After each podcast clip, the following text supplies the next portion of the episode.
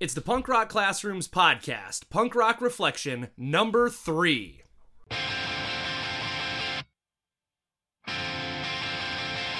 I'm going for a walk. Not the after dinner kind. I'm gonna use my hands and I'm gonna use my mind. All right. Hello, Punk Rock Classrooms. It's Mike here. Got a little reflection piece. I know we were kind of promoting last week that I would be talking about. Um, I think I was going to be talking about kind of like self doubt and the importance of having a crew. But, you know, I had a conversation just yesterday. Um, on Friday, we have a student teacher in our building, and it kind of it, it brought me back to the to the last episode Josh and I just recorded about breaking the status quo, and you know we had an early dismissal for our kids. It was the end of the quarter, so the students were gone. Uh, staff had to stay to their contractual 3:20, so we had about you know an hour before uh, they could leave. And I got a Voxer message from one of my teachers, uh, the cooperating teacher. She's like, "Oh, can you come? Can you come down to our room?" So I roll down there, and uh, she's there. She's got her cooperating teacher with her because they're co-teachers, and then she's got they got the student teachers. So there's the three of them in there, and like you know, hey Mike, you know, she needs to fill out this this like form, this questionnaire for her university to kind of explain like the building she's in, you know, what's the culture here, what's the environment like, and you know, we're trying to explain it to her, and you know, we're, we're trying to help her get a feel for it. You know, she's only been here this week. It's the first week back after winter break, so we we all know that goes. It's a little different. You know, just trying to get acclimated again. Excuse me. And so we, you know, I, I start to kind of tell her about, you know, the environment and kind of my vision of putting relationships first and putting people first as opposed to focusing on let's drill, drill, drill, test prep, test prep, test prep just to get our scores up because that's what people are judging us on. I said, no, like I'm going to put relationships first. I'm going to put your well being. I want you to know that you're supported, you're cared for, that you're loved, that we believe in you and we got your back, and we're going to make sure you succeed the best you can. And that goes for students and staff. Like, I'm not just talking about the kids here, I'm talking about the staff in our building. They need to know that I've got their back. And you could tell, like, she's just wide eyed staring at me and like taking it all in. And we start to have a conversation. And she tells me about, you know, other schools she's been in where, you know, they weren't allowed to give a student a hug. Like it was totally hands off. Like, no, you don't put your hands on kids. You don't give them a hug. Like if they're upset, it's basically like, I'm sorry to hear that. You need to sit down and, you know, basically figure it out. We're going to move on. We've got things to teach. And myself and the two teachers of our building were like, you know, that's, you're not going to accomplish anything that way. Like, it doesn't make any sense. Like, if the, if someone doesn't know that they're cared for, that they're loved, that they're supported, that we're there for them, no learning, no growth is going to take place, period. So, you know, I told her, I said, I'm completely against it. You know, I said, if there's a kid who's upset, I'm to put my arm around them. I'm to ask them what's going on. What, what, do they need help with? How can I help? I'm here to listen. Do you want me just to sit with you? Whatever it is. And the teachers are the same way. So then we went in to tell them, obviously, every student has their own level of comfort. And the teachers were saying, you know, some kids want a hug in the morning, some just a high five, some a fist bump, some just a wave. And that's fine. We're not going to invade anyone's personal space and be like, nope, we're all hugging everyone here. No, because obviously that's what's going to, you know, that will get you in trouble if you're invading someone's pers- personal space. But we have to know the boundaries. We have to know our students to know what they're going to allow us to do to help comfort them in those times.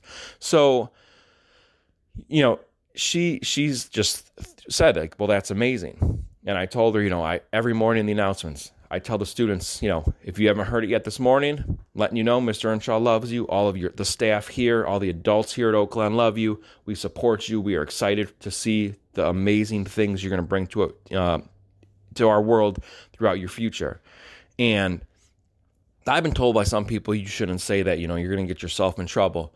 I've been doing it for almost two years now, and not one parent has ever come to me and said, Hey, can you not say that to my kid? I spent the first day, well, many days, I'm always out there, but I always love the first day back. So the first day back after winter break, I was out in the parking lot, snow cap on, coat, gloves. It's cold here in Chicagoland, and just greeting the kids, welcoming them back, giving them fist bumps. Some kids come up, give you the hug. Every single parent who dropped their kid off is smiling. They waved. You, just their facial expressions. They were happy and excited to know their child is coming into a building that they're cared for, they're supported, they're going to be protected, they're safe. Not one parent in this world has ever said, I want my kid to go to school and I want you to help them raise their standardized test scores. Not one parent. You find me that parent, and I would love to sit down and have a conversation with them. All we want as parents is to know our kids are going to school, they're safe, they're protected, they're cared for, they're loved, they're supported, and they're being taught the skills they need for their future. Not our future, not what's happening today, for their future. Every single parent. So then back to the conversation with this um, student teacher. I started to tell her how I want to see people out of their comfort zones. I do things all the time to get out of my comfort zone. And I model what I preach, what I say. So if I ask my teachers, our staff to get out of the comfort zone, I need to be doing that too. And I do. And I share that with them. So I told her about one of the initiatives we did last year about doing our comfort zone lessons where everybody was required to get out of their comfort zone. And in turn, I told them, and my assistant principal told them, these comfort zone lessons, we want to know when you are putting them on, when you're going to do them. You can do them individually, you can do them as a team, you can do them with a partner of another grade level. But let us know. And if we're available, we want to be there to help support you. We want to see it. We want to be a part of it. We want you to know that, you know, we're in this with you. It's not part of your evaluation. If we're taking notes, it's just notes on this. Has nothing to do with how you will be evaluated and judged and ranked for the school year. And to our surprise, over half of our staff chose these comfort zone lessons to be their formal evaluations. And they were that confident in it. We had classrooms who had heart surgery. They had these jello mold hearts, brought them in. The kids worked in teams of surgeons where they had to extract a scroll. They had a heartbeat on it, and then it was all about measurement and length, and it was a whole math unit. Rigorous, exciting, it had all the components you'd want in a lesson. These kids are gonna be talking about this for years to come. Fifth grade teacher, she had a made her whole room an escape room. She'd never done this before with the kids. You know, she it, it was it was exciting. The kids had the anticipation. They couldn't just go right into the room. The lesson started in the hallway, outside of the room, by their lockers. They didn't know what was going on. We had first graders who did a fairy tale unit, and their whole unit revolved around getting kids invited to the Cinderella ball where they got um, they learned how to formally you know do a waltz dance and these kids came dressed up not like they do on picture day i mean dressed up like they're going to a wedding like they're going to a, an elegant ball.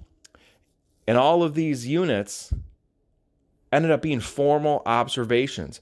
And i told the student teacher that goes to show the culture the respect that we've established in this building that our staff is confident enough to know, even if they do something they've never done and it fails, that it's not going to ruin you know themselves. A lot of times people will do their their evaluations and it's the dog and pony show. And or they're, or they're picking the unit or the lesson or the activity that they are a pro at. And you know for me i'm in the classrooms every single day so i know what happens every day and i don't want a dog and pony show because I know you don't do this the other four days of the week. So it just goes to show like we have built a culture, an environment where we support each other and you know we're confident in in in looking like it may be taking a risk and failing but learning from that and moving on and you know, she you could tell she I told her I said be open, don't worry about failing, make mistakes, do things out of the box. Um, and let let us know if you have anything because we're here to support you. And you could just tell like I see saw the excitement in her eyes. And you know I just my goal is that every school across the world could have that mentality because it all comes back to relationships. And if we didn't have these relationships already in place, these positive, supportive relationships with myself and the staff, and even the staff and the students, that they're able to go on a limb and bring these activities to their students, it wouldn't be effective.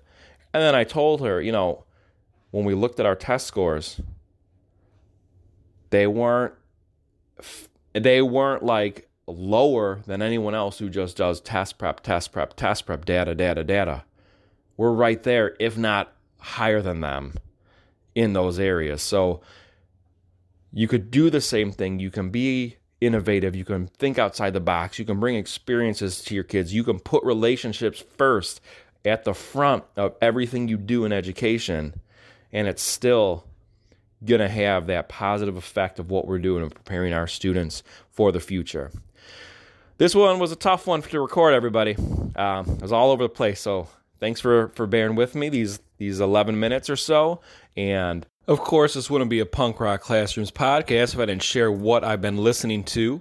And yesterday, on Friday the 10th, Pressure Cracks just released their new EP, This Is Survival. And uh, I've been a fan of Jason um, Butler since I wasn't a big fan of Let Live, but I've been a fan of Fever 333 and Pressure Cracks. And their first, Pressure Cracks' first EP I mean, just blew me out of the water. It was amazing. But this new one, this is survival. It's I, I just can't stop listening to it. It if you're a fan of like I'm telling you like old every time I die, that's that era, that style of uh, hardcore when it came out, you know, early 2000s. I mean, you gotta check this out. So, pressure cracks.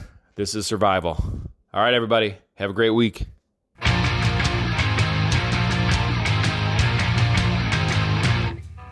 Hey, everybody, this is Josh Buckley, co host of the Punk Rock Classrooms podcast. I want to thank you for tuning in to this punk rock reflection. Remember, you can find all of our episodes on uh, iTunes, on Google, on Spotify, Stitcher, and SoundCloud. So if you're missing one of those episodes, you want to go back and listen to it, check it out. Please make sure you tell your friends about us, give us one of those wonderful reviews, and remember, you can follow us on Twitter at Punk classrooms. You can follow Mike on Twitter at mearnshaw158, and you can follow me on Twitter at Josh R. Buckley. Thanks for tuning in, and we'll see you at the show.